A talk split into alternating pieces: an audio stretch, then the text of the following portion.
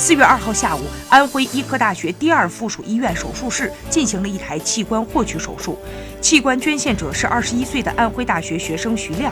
医生通过手术获取了他的双肾、肝脏和眼角膜，这些器官将至少帮助五个人重获新生。